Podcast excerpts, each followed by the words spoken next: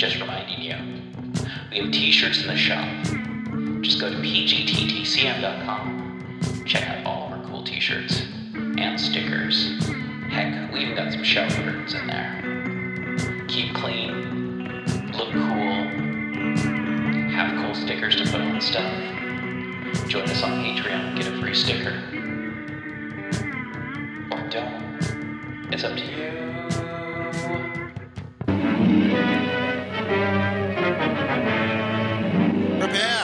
Spine tingling, nerve shattering podcast featuring all your favorite monsters.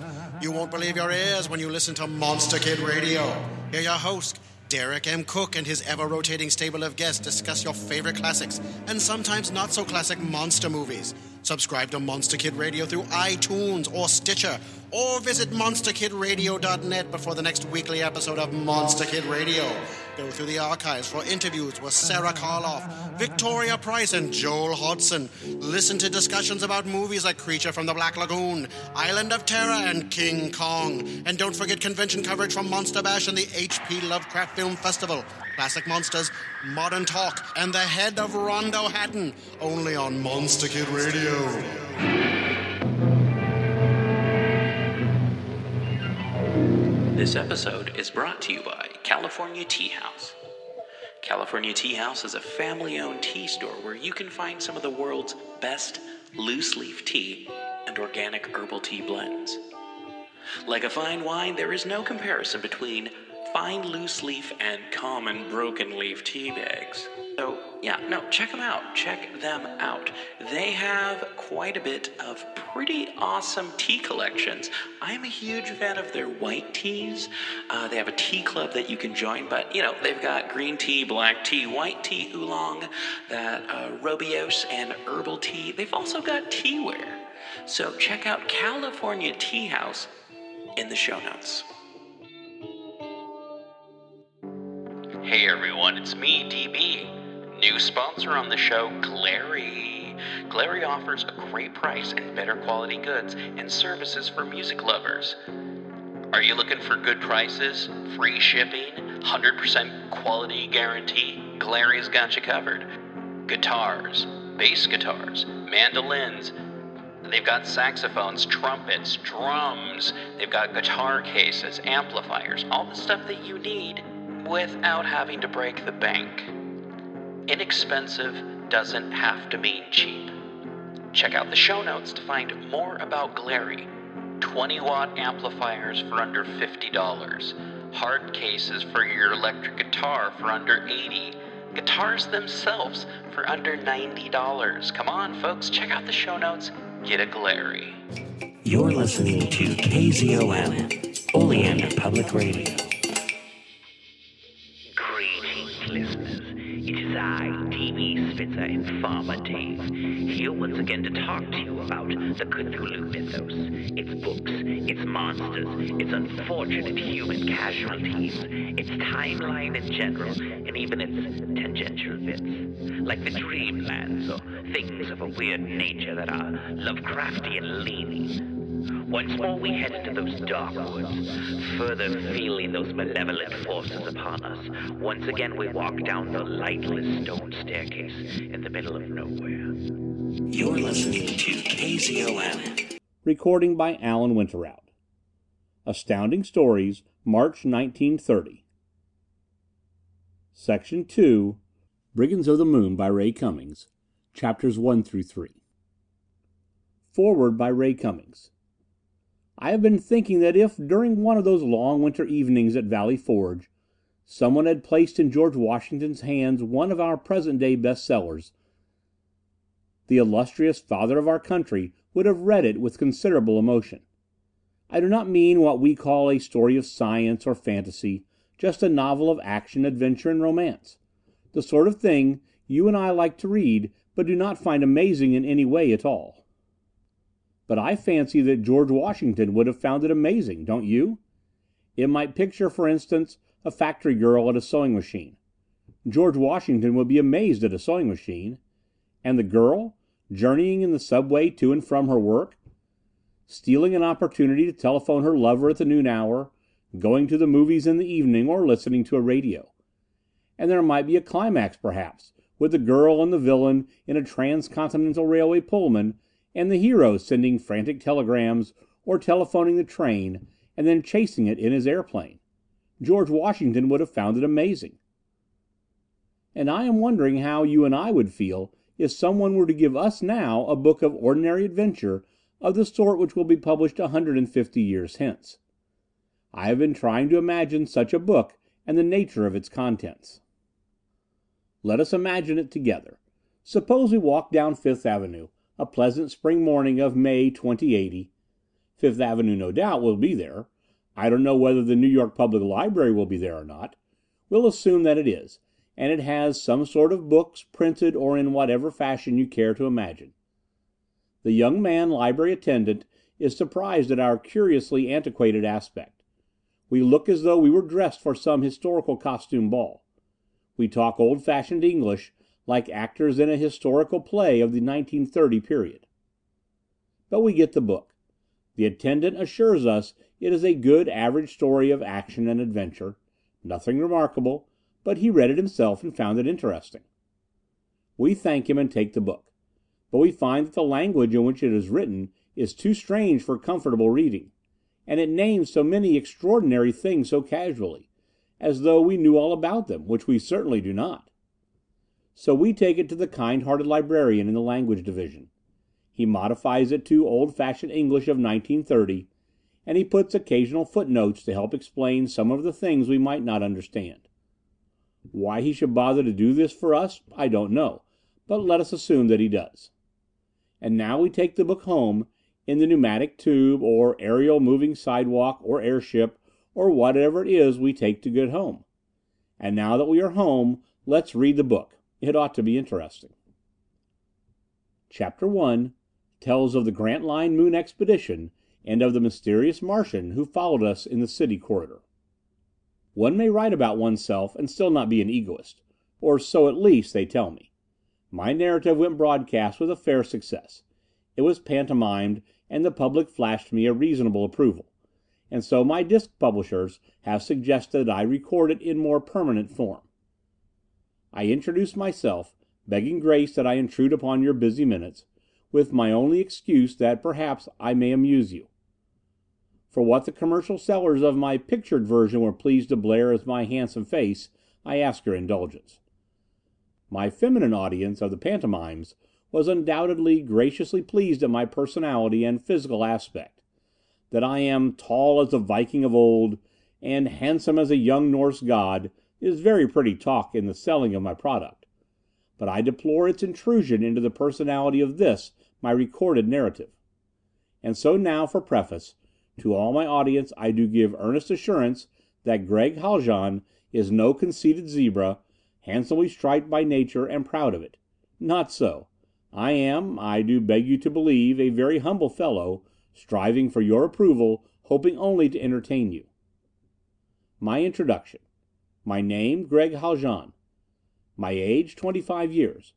I was, at the time my narrative begins, third officer on the spaceship Planetara. Our line was newly established. In 2070, to be exact, following the modern improvements of the Martel magnetic levitation. Our ship, whose home port was Great New York, carried mail and passenger traffic to and from both Venus and Mars. Of astronomical necessity, our flights were irregular. This spring, with the two other planets both close to the Earth, we were making two complete round trips. We had just arrived in Great New York this May evening from Grebhar, Venus Free State. With only five hours in port here, we were departing the same night at the zero hour for Ferrok Shahn, capital of the Martian Union. We were no sooner at the landing stage than I found a code flash summoning Dan Dean and me to Divisional Detective Headquarters. Dan "Snap" Dean was one of my closest friends. He was radio helio operator of the Planetara. A small, wiry, red headed chap with a quick ready laugh and a wit that made everyone like him. The summons to Detective Colonel Halsey's office surprised us. Snap eyed me. "You haven't been opening any treasury vaults, have you, Gregg?" "He wants you also," I retorted. He laughed. "Well, He can roar at me like a traffic switchman and my private life will remain my own. We could not think why we should be wanted. It was the darkness of mid evening when we left the Planetara for Halsey's office. It was not a long trip. We went direct in the upper monorail, descending in the subterranean city at Park Circle 30. We had never been to Halsey's office before. We found it to be a gloomy, vault like place in one of the deepest corridors. The door lifted. Gregg Haljan and Daniel Dean. The guard stood aside. "Come in." I own that my heart was unduly thumping as we entered. The door dropped behind us. It was a small, blue lit apartment. A steel lined room like a vault. Colonel Halsey sat at his desk. And the big, heavy set, florid Captain Carter, our commander of the Planetara, was here. That surprised us. We had not seen him leave the ship. Halsey smiled at us gravely. Captain Carter said, "Sit down, lads." We took the seats. There was an alarming solemnity about this. If I had been guilty of anything that I could think of, it would have been frightening. But Halsey's first words reassured me. "It's about the Grantline Moon Expedition. In spite of our secrecy, the news has gotten out. We want to know how. Can you tell us?" Captain Carter's huge bulk he was about as tall as I am towered over us as we sat before Halsey's desk. If you lads have told anyone, said anything, let slip the slightest hint about it Snap smiled with relief. But he turned solemn at once. "I haven't. Not a word." "Nor have I," I declared. The Grantline Moon Expedition. We had not thought of that as a reason for this summons. Johnny Grantline was a close friend to us both. He had organized an exploring expedition to the Moon. Uninhabited, with its bleak, forbidding, airless, waterless surface, the Moon, even though so close to the Earth, was seldom visited. No regular ship ever stopped there. A few exploring parties of recent years had come to grief. But there was a persistent rumor that upon the Moon mineral riches of fabulous wealth were awaiting discovery. The thing had already caused some interplanetary complications. The aggressive Martians would be only too glad to explore the Moon. But the U.S.W. definitely warned them away. The Moon was world territory, we announced, and we would protect it as such. The threatened conflict between the Earth and Mars had come to nothing. There was, this year of 2079, a thorough amity between all three of the inhabited planets. It still holds, and I pray that it may always hold. There was nevertheless a realization by our government that whatever riches might be upon the Moon should be seized at once and held by some reputable Earth company. And when Johnny Grantline applied, with his father's wealth and his own scientific record of attainment, the government was only too glad to grant him its writ. The Grantline expedition had started six months ago. The Martian government had acquiesced in our ultimatum, yet brigands have been known to be financed under cover of governmental disavowal. And so the expedition was kept secret. My words need give no offense to any Martian who comes upon them. I refer to the history of our Earth only. The Grantline expedition was on the Moon now. No word had come from it. One could not flash helios even in code without letting all the universe know that explorers were on the Moon. And why they were there, anyone could easily guess. And now Colonel Halsey was telling us that the news was abroad. Captain Carter eyed us closely. His flashing eyes under the white bushy brows would pry a secret from anyone. "You're sure? A girl of Venus, perhaps, with her cursed seductive lure? A chance word, with you lads befuddled by alcolite?" We assured him we had been careful. By the heavens, I know that I had been. Not a whisper even to Snap of the name Grantline in six months or more. Captain Carter added abruptly, "We're insulated here, Halsey."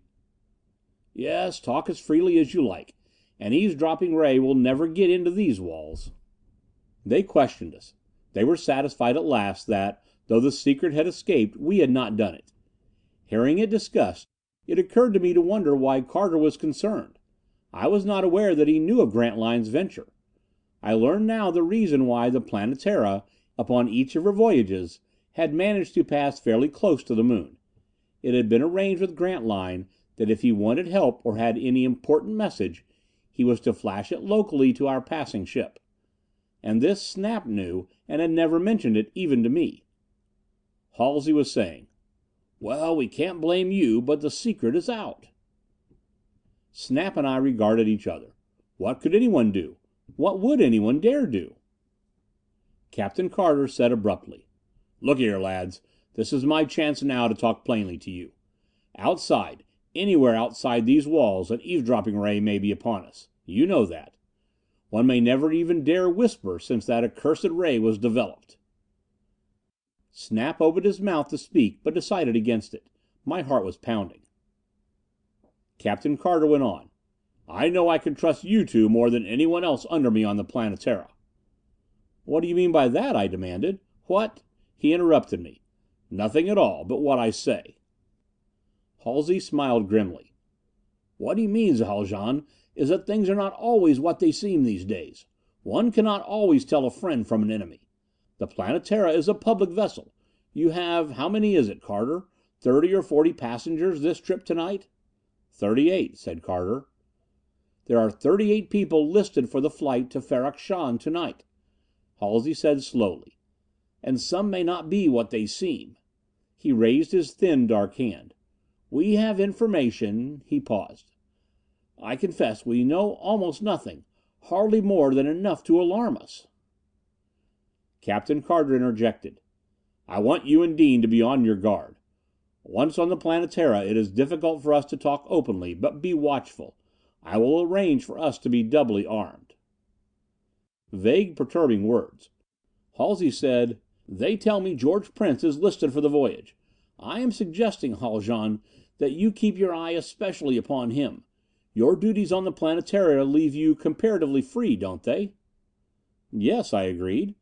With the first and second officers on duty, and the captain aboard, my routine was more or less that of an understudy. I said, "George Prince, who is he?" "A mechanical engineer," said Halsey. "An under official of the Earth Federated Radium Corporation. But he associates with bad companions particularly Martians."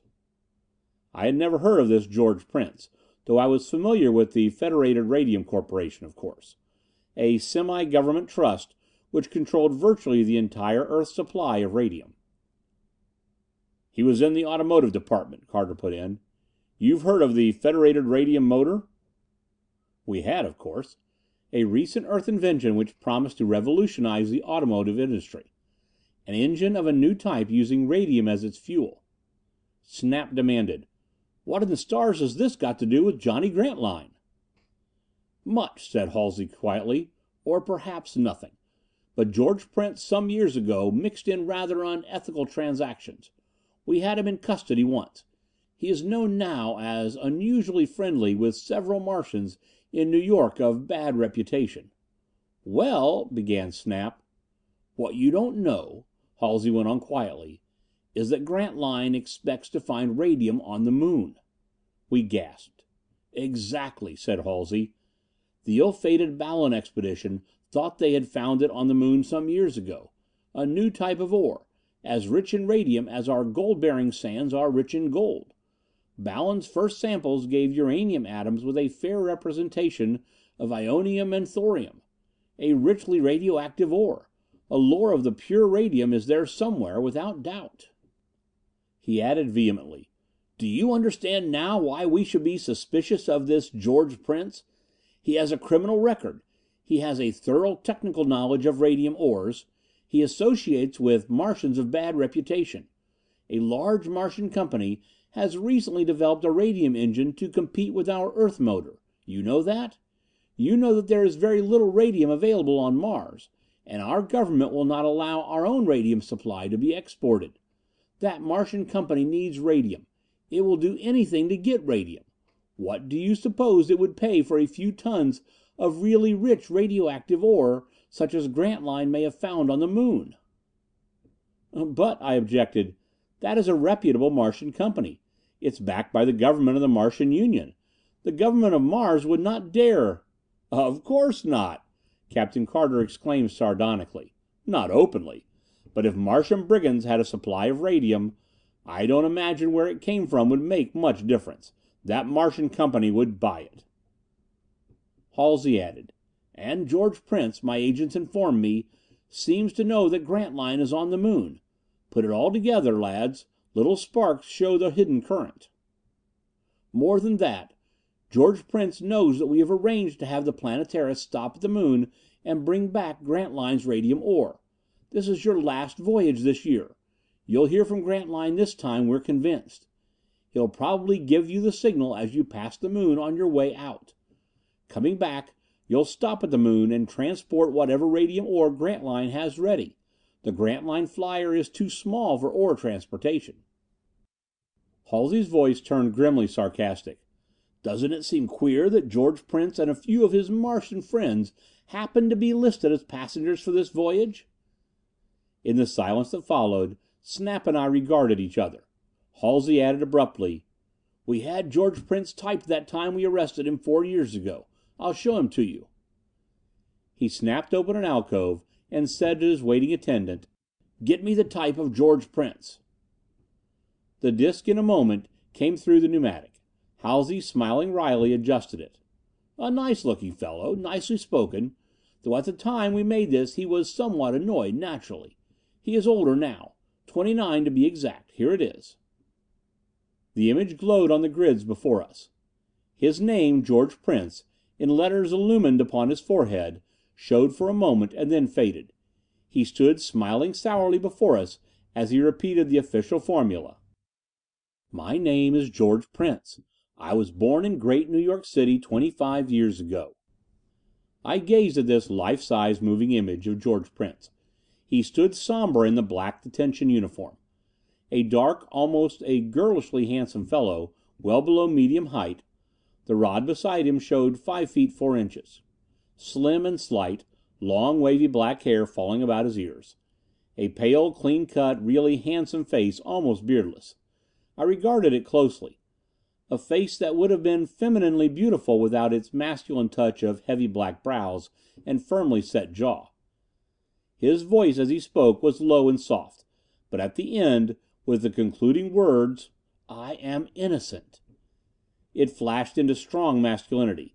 His eyes, shaded with long girlish black lashes, by chance met mine. "I am innocent." His curving sensuous lips drew down into a grim sneer. The type faded at its end. Halsey replaced the disc in its box and waved the attendant away. "Thank you." He turned back to Snap and me. "Well, there he is. We have nothing tangible against him now, but I'll say this: he's a clever fellow, one to be afraid of. I would not blare it from the newscaster's microphone, but if he is hatching any plot, he has been too clever for my agents." We talked for another half hour, and then Captain Carter dismissed us. We left Halsey's office with Carter's final words ringing in our ears: "Whatever comes, lads, remember, I trust you." Snap and I decided to walk a portion of the way back to the ship. It was barely more than a mile through this subterranean corridor to where we could get the vertical lift directly to the landing stage. We started off on the lower level. Once outside the insulation of Halsey's office, we did not dare talk of this thing. Not only electrical ears, but every possible eavesdropping device might be upon us. The corridor was two hundred feet or more below the ground level. At this hour of the night this business section was comparatively deserted. The through tube sounded over our heads with the passing of its occasional trains. The ventilators buzzed and whirred. At the cross intersections, the traffic detectors dozed at their posts. It was hot and sticky down here and gloomy with the daylight globes extinguished and only the night lights to give a dim illumination. The stores and office arcades were all closed and deserted. Only an occasional night light burning beyond their windows. Our footfalls echoed on the metal grids as we hurried along. "Nice evening," said Snap awkwardly. "Yes," I said. "Isn't it?" I felt oppressed, as though prying eyes and ears were here. We walked for a time in silence, each of us busy with memory of what had transpired in Halsey's office. Suddenly Snap gripped me. "What's that?" "Where?" I whispered. We stopped at a corner. An entryway was here. Snap pulled me into it. I could feel him quivering with excitement. "What is it?" I demanded in a whisper. "We're being followed. Did you hear anything?" "No." Yet I thought now I could hear something. Vague footfalls. A rustling. And a microscopic electrical whine as though some device were near us. Snap was fumbling in his pocket. "Wait! I've got a pair of low scale phones." He put the little grids against his ears. I could hear the sharp intake of his breath. Then he seized me, pulled me down to the metal floor of the entryway. "Back, Gregg! Get back!" I could barely hear his whisper. We crouched as far back into the doorway as we could get. I was armed. My official permit for the carrying of the pencil heat ray allowed me to have it always with me. I drew it now. But there was nothing to shoot at. I felt Snap clamping the grids on my ears. And now I heard something an intensification of the vague footsteps I had thought I heard before. There was something following us. Something out in the corridor there now. A street light was nearby. The corridor was dim but plainly visible. And to my sight it was empty. But there was something there something invisible. I could hear it moving. Creeping toward us, I pulled the grids off my ears. Snap murmured, "You've got a local phone?" "Yes. I'll get them to give us the street glare." I pressed the danger signal, giving our location to the nearest operator. In a second or two we got the light. The street and all this neighborhood burst into brilliant actinic glare.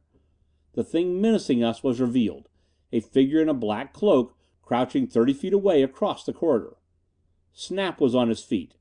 His voice rang shrilly, "There it is! Give it a shot, Gregg!" Snap was unarmed, but he flung his hands out menacingly. The figure, which may perhaps not have been aware of our city safeguard, was taken wholly by surprise. A human figure. Seven feet tall at the least, and therefore, I judged, doubtless a Martian man. The black cloak covered his head. He took a step toward us, hesitated, and then turned in confusion. Snap's shrill voice was bringing help. The whine of a street guard's alarm whistle nearby sounded. The figure was making off.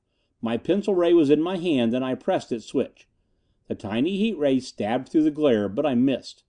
The figure stumbled, but did not fall. I saw a bare gray arm come from the cloak, flung up to maintain its balance. Or perhaps my pencil ray of heat had seared the arm. The gray skinned arm of a Martian. Snap was shouting, "Give him another!" But the figure passed beyond the actinic glare and vanished. We were detained in the turmoil of the corridor for ten minutes or more with official explanations. Then a message from Halsey released us. The Martian who had been following us in his invisible cloak was never caught. We escaped from the crowd at last, and made our way back to the Planetara, where the passengers were already assembling for the outward Martian voyage. CHAPTER II A Fleeting Glance I stood on the turret balcony of the Planetara, with Captain Carter and Dr. Frank, the ship's surgeon, watching the arriving passengers. It was close to the zero hour. The level of the stage was a turmoil of confusion. The escalators, with the last of the freight aboard, were folded back. But the stage was jammed with the incoming passenger baggage. The interplanetary customs and tax officials with their X ray and Z ray paraphernalia, and the passengers themselves, lined up for the export inspection. At this height, the city lights lay spread in a glare of blue and yellow beneath us. The individual local planes came dropping like birds to our stage. Thirty eight passengers for this flight to Mars, but that accursed desire of every friend and relative to speed the departing voyager brought a hundred or more extra people to crowd our girders and bring added difficulty to everybody. Carter was too absorbed in his duties to stay with us long. But here in the turret Dr. Frank and I found ourselves at the moment with nothing much to do but watch. "Think we'll get away on time, Gregg?" "No," I said. "And this of all voyages." I checked myself with a thumping heart. My thoughts were so full of what Halsey and Carter had told us that it was difficult to rein my tongue. Yet here in the turret, unguarded by insulation, I could say nothing. Nor would I have dared mention the Grantline Moon expedition to Dr. Frank. I wondered what he knew of this affair. Perhaps as much as I, perhaps nothing. He was a thin, dark, rather smallish man of fifty, this ship's surgeon, trimmed in his blue and white uniform. I knew him well; we had made several flights together. An American, I fancy of Jewish ancestry. A likable man and a skillful doctor and surgeon. He and I had always been good friends. "Crowded," said he. "Johnson said thirty eight. I hope they're experienced travelers. This pressure sickness is a rotten nuisance. Keeps me dashing around all night assuring frightened women they're not going to die. Last voyage, coming out of the Venus atmosphere " He plunged into a lugubrious account of his troubles with space sick voyagers. But I was in no mood to listen. My gaze was down on the spider incline, up which, over the bend of the ship's sleek, silvery body, the passengers and their friends were coming in little groups. The upper deck was already jammed with them. The Planetara as fliers go was not a large vessel. Cylindrical of body, forty feet maximum beam and two hundred and seventy five feet in overall length. The passenger superstructure, no more than a hundred feet long, was set amidships. A narrow deck, metallic enclosed, and with large bull's eye windows, encircled the superstructure. Some of the cabins opened directly onto the deck. Others had doors to the interior corridors. There were half a dozen small but luxurious public rooms. The rest of the vessel was given to freight storage and the mechanism and control compartments. Forward of the passenger structure, the deck level continued under the cylindrical dome roof to the bow. The forward watch tower observatory was here. Officers' cabins, Captain Carter's navigating rooms, and Dr. Frank's office. Similarly, under the stern dome was the stern watch tower and a series of power compartments. Above the superstructure a confusion of spider bridges, ladders and balconies were laced like a metal network. The turret in which Dr. Frank and I now stood was perched here. Fifty feet away, like a bird's nest, Snap's instrument room stood clinging to the metal bridge. The dome roof, with the glassite windows rolled back now, rose in a mound peak to cover this highest middle portion of the vessel. Below, in the main hull, blue lit metal corridors ran the entire length of the ship. Freight storage compartments, gravity control rooms, the air renewal systems, heater and ventilators and pressure mechanisms, all were located there. And the kitchens, stewards' compartments, and the living quarters of the crew. We carried a crew of sixteen, this voyage, exclusive of the navigating officers and the purser, Snap Dean, and Dr. Frank. The passengers coming aboard seemed a fair representation of what we usually had for the outward voyage to Ferrok Shahn. Most were Earth people and returning Martians. Dr. Frank pointed one out. A huge Martian in a gray cloak. A seven foot fellow. "His name is Set Miko," Dr. Frank remarked. "Ever heard of him?" "No," I said. "Should I?" "Well " The Doctor suddenly checked himself, as though he were sorry he had spoken. "I've never heard of him," I repeated slowly. An awkward silence fell suddenly between us. There were a few Venus passengers. I saw one of them presently coming up the incline, and recognized her. A girl traveling alone. We had brought her from Grebhar, last voyage but one. I remembered her. An alluring sort of girl, as most of them are. Her name was Venza. She spoke English well. A singer and dancer who had been imported to Great New York to fill some theatrical engagement. She'd made quite a hit on the Great White Way. She came up the incline, with the carrier ahead of her. Gazing up, she saw Dr. Frank and me at the turret window, and waved her white arm in greeting. And flashed us a smile. Dr. Frank laughed. "By the gods of the airways, there's Alta Venza! You saw that look, Gregg. That was for me, not you." "Reasonable enough," I retorted. "But I doubt it. The Venza was nothing if not impartial." I wondered what could be taking Venza now to Mars.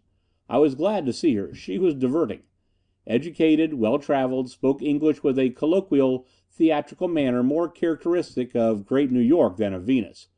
And for all her light banter, I would rather put my trust in her than any Venus girl I had ever met. The hum of the departing siren was sounding. Friends and relatives of the passengers were crowding the exit incline. The deck was clearing. I had not seen George Prince come aboard. And then I thought I saw him down on the landing stage, just arrived from a private tube car. A small, slight figure. The customs men were around him. I could only see his head and shoulders. Pale, girlishly handsome face, long black hair to the base of his neck. He was bareheaded, with the hood of his traveling cloak pushed back. I stared, and I saw that Dr. Frank was also gazing down. But neither of us spoke. Then I said upon impulse, "Suppose we go down to the deck, Doctor?" He acquiesced. We descended to the lower room of the turret and clambered down the spider ladder to the upper deck level. The head of the arriving incline was near us. Preceded by two carriers who were littered with hand baggage, George Prince was coming up the incline. He was closer now. I recognized him from the type we had seen in Halsey's office. And then with a shock I saw it was not so. This was a girl coming aboard. An arch light over the incline showed her clearly when she was halfway up. A girl with her hood pushed back, her face framed in thick black hair. I saw now it was not a man's cut of hair, but long braids coiled up under the dangling hood. Dr. Frank must have remarked my amazed expression. Little beauty, isn't she? Who is she? We were standing back against the wall of the superstructure. A passenger was near us, the Martian whom Dr. Frank had called Miko. He was loitering here, quite evidently watching this girl come aboard. But as I glanced at him he looked away and casually sauntered off. The girl came up and reached the deck. "I am in A 22," she told the carrier. "My brother came aboard two hours ago." Dr. Frank answered my whisper. "That's Anita Prince." She was passing quite close to us on the deck, following the carrier, when she stumbled and very nearly fell. I was nearest to her. I leaped forward and caught her as she went down. "Oh!" she cried. With my arm about her, I raised her up and set her upon her feet again. She had twisted her ankle. She balanced herself upon it. The pain of it eased up in a moment. "I'm all right, thank you." In the dimness of the blue lit deck I met her eyes. I was holding her with my encircling arm. She was small and soft against me. Her face, framed in the thick black hair, smiled up at me. Small, oval face, beautiful, yet firm of chin and stamped with the mark of its own individuality. No empty headed beauty this. "I'm all right, thank you very much." I became conscious that I had not released her. I felt her hands pushing at me, and then it seemed that for an instant she yielded and was clinging. And I met her startled, upflung gaze. Eyes like a purple night with the sheen of misty starlight in them. I heard myself murmuring, "I beg your pardon. Yes, of course."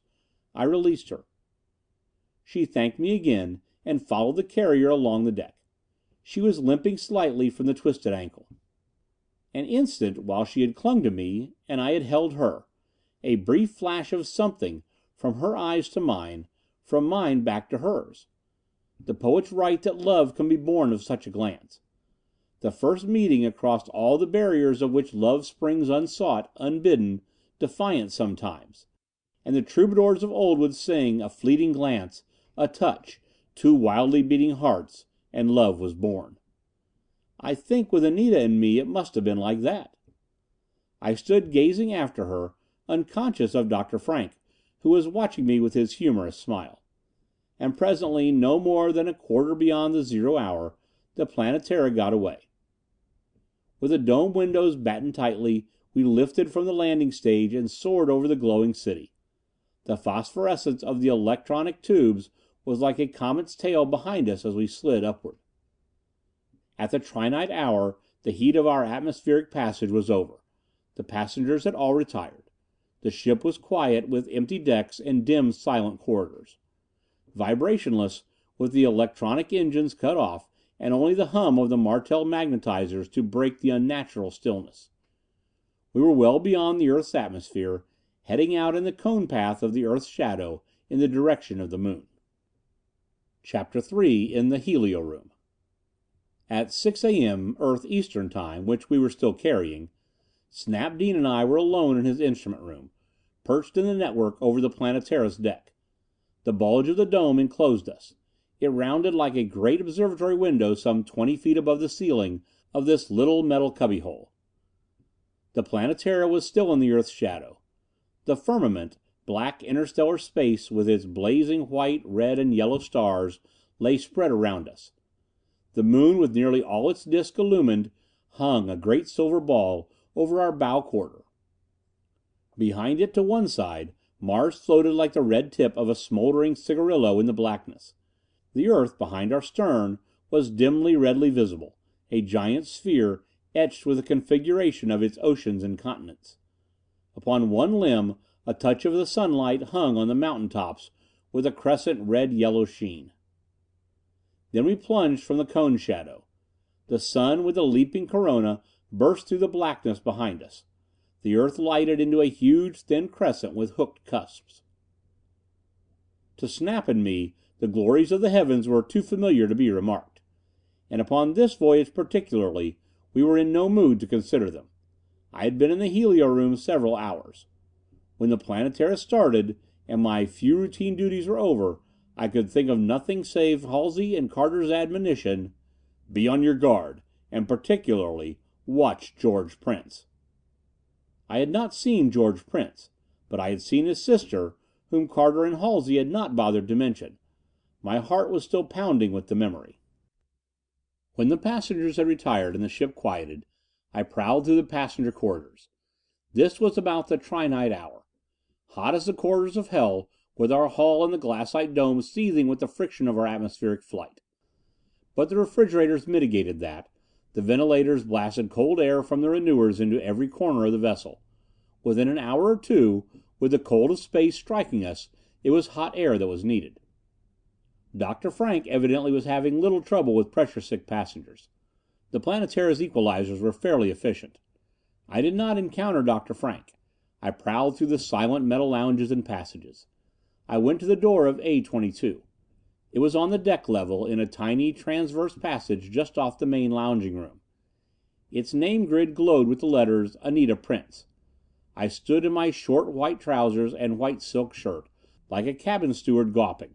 Anita Prince.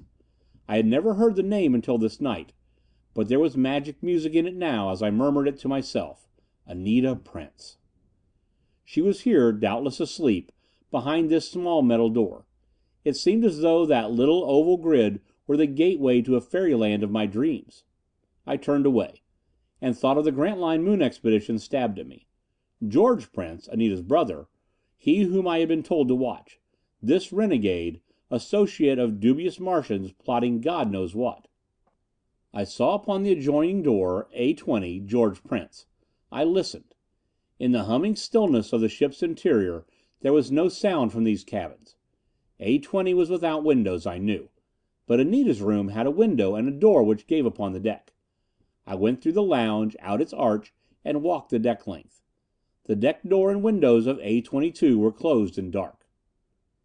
The ten foot wide deck was dim with white starlight from the side ports. Chairs were here, but they were all empty. From the bow windows of the arching dome a flood of moonlight threw long, slanting shadows down the deck. At the corner where the superstructure ended, I thought I saw a figure lurking as though watching me. I went that way, but it vanished. I turned the corner, went the width of the ship to the other side. There was no one in sight save the observer on his spider bridge, high in the bow network, and the second officer, on duty on the turret balcony almost directly over me. As I stood and listened, I suddenly heard footsteps. From the direction of the bow a figure came. Purser Johnson. He greeted me. "Cooling off, Gregg?" "Yes," I said. He went past me and turned into the smoking room door nearby. I stood a moment at one of the deck windows, gazing at the stars. And for no reason at all I realized I was tense. Johnson was a great one for his regular sleep. It was wholly unlike him to be roaming about the ship at such an hour. Had he been watching me? I told myself it was nonsense. I was suspicious of everyone, everything, this voyage. I heard another step. Captain Carter appeared from his chart room, which stood in the center of the narrowing open deck space near the bow. I joined him at once. "Who is that?" he half whispered. "Johnson." "Oh, yes." He fumbled in his uniform. His gaze swept the moonlit deck. "Gregg, take this." He handed me a small metal box. I stuffed it at once into my shirt. "An insulator," he added swiftly. "Snap is in his office. Take it to him, Gregg. Stay with him. You'll have a measure of security, and you can help him to make the photographs." He was barely whispering. "I won't be with you no use making it look as though we were doing anything unusual. If your graphs show anything, or if Snap picks up any message, bring it to me." He added aloud, "Well, it will be cool enough presently, Gregg." He sauntered away toward his chart room. "By heavens, what a relief!" Snap murmured as the current went on. We had wired his cubby with the insulator; within its barrage we could at last talk with a degree of freedom. "You've seen George Prince, Gregg?" "No. He's assigned A 20. But I saw his sister. Snap, no one ever mentioned " Snap had heard of her, but he hadn't known that she was listed for this voyage. "A real beauty, so I've heard. A cursed shame for a decent girl to have a brother like that." I could agree with him there, but I made no comment. It was now 6 A. M. Snap had been busy all night with routine cosmo radios from the Earth following our departure. He had a pile of them beside him. Many were for the passengers, but anything that savored of a code was barred. "Nothing queer looking?" I suggested. "No, not a thing." We were at this time no more than some sixty five thousand miles from the Moon's surface. The Planetara presently would swing upon her direct course for Mars. There was nothing which could cause passenger comment in this close passing of the Moon; normally we used the satellite's attraction to give us additional starting speed. It was now or never that a message would come from Grantline. He was supposed to be upon this Earthward side of the Moon. While Snap had rushed through with his routine, I had searched the Moon's surface with our glass, as I knew Carter was searching it, and also the observer in his tower very possibly. But there was nothing. Copernicus and Kepler lay in full sunlight. The heights of the Lunar mountains, the depths of the barren empty seas were etched black and white, clear and clean. Grim, forbidding desolation, this unchanging Moon. In romance, moonlight may shimmer and sparkle to light a lover's smile, but the reality of the Moon is cold and bleak. There was nothing to show my prying eyes where the intrepid Grantline might be. "Nothing at all, Snap." And Snap's helio mirrors, attuned for an hour now to pick up the faintest signal, were motionless. "If he has concentrated any appreciable amount of radioactive ore," said Snap, "we should get an impulse from its Gamma rays." But our receiving shield was dark, untouched. We tried taking hydrogen photographic impressions of the visible Moon surface. A sequence of them, with stereoscopic lenses, forty eight to the second. Our mirror grid gave the magnified images. The spectroheliograph with its wavelength selection pictured the mountain levels, and slowly descended into the deepest seas. There was nothing. Yet in those Moon caverns, a million million recesses amid the crags of that tumbled, barren surface, the pinpoint of movement which might have been Grantline's expedition could so easily be hiding. Could he have the ore insulated, fearing its Gamma rays would betray its presence to hostile watchers? Or might disaster have come to him? Or he might not be on this hemisphere of the Moon at all? My imagination, sharpened by fancy of a lurking menace which seemed everywhere about the Planetara this voyage, ran rife with fears for Johnny Grantline. He had promised to communicate this voyage. It was now or perhaps never. Six thirty came and passed. We were well beyond the Earth's shadow now. The firmament blazed with its vivid glories. The sun behind us was a ball of yellow red leaping flames. The Earth hung, opened to a huge dull red half sphere. We were within some forty thousand miles of the Moon. Great white ball, all of its disc visible to the naked eye. It poised over the bow, and presently as the Planetara swung upon her course for Mars, it shifted sidewise.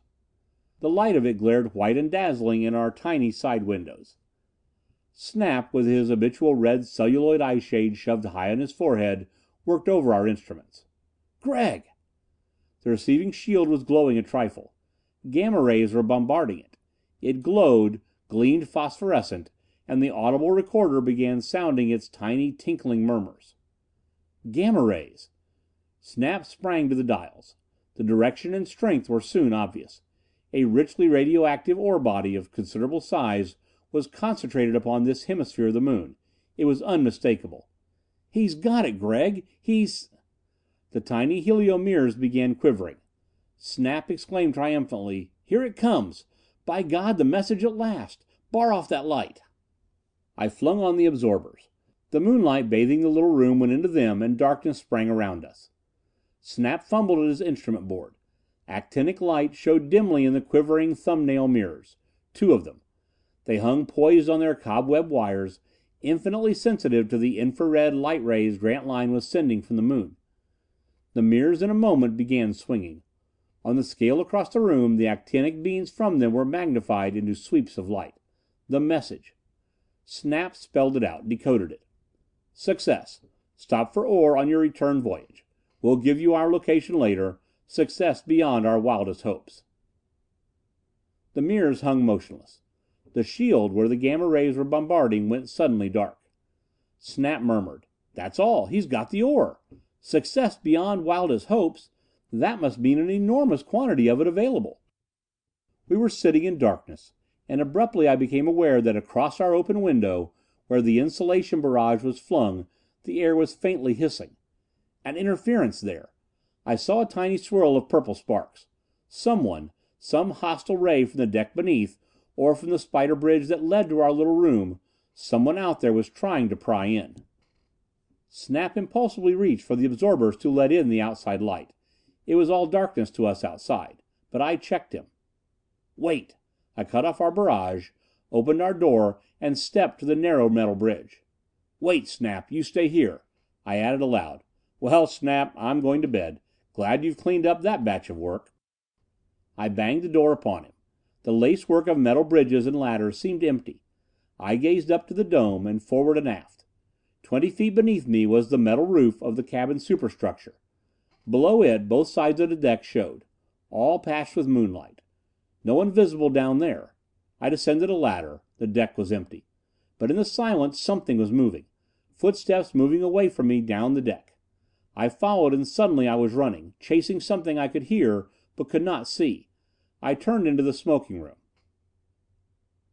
I burst in, and a real sound smothered the phantom. Johnson the purser was sitting here alone in the dimness. He was smoking. I noticed that his cigar held a long, frail ash.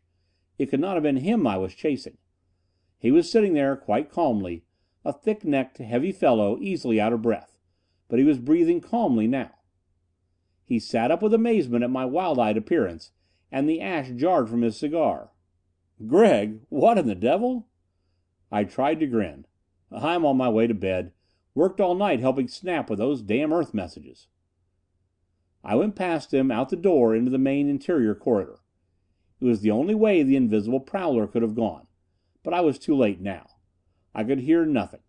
I dashed forward into the main lounge.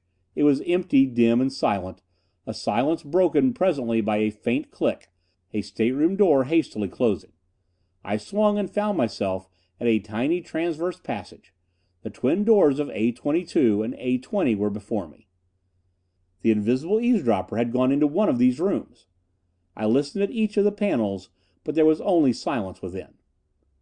The interior of the ship was suddenly singing with the steward's siren, the call to awaken the passengers. It startled me. I moved swiftly away, but as the siren shut off, in the silence I heard a soft musical voice "Wake up, Anita. I think that's the breakfast call." And her answer, "All right, George. I hear it." End of Brigands of the Moon, by Ray Cummings, chapters 1 through 3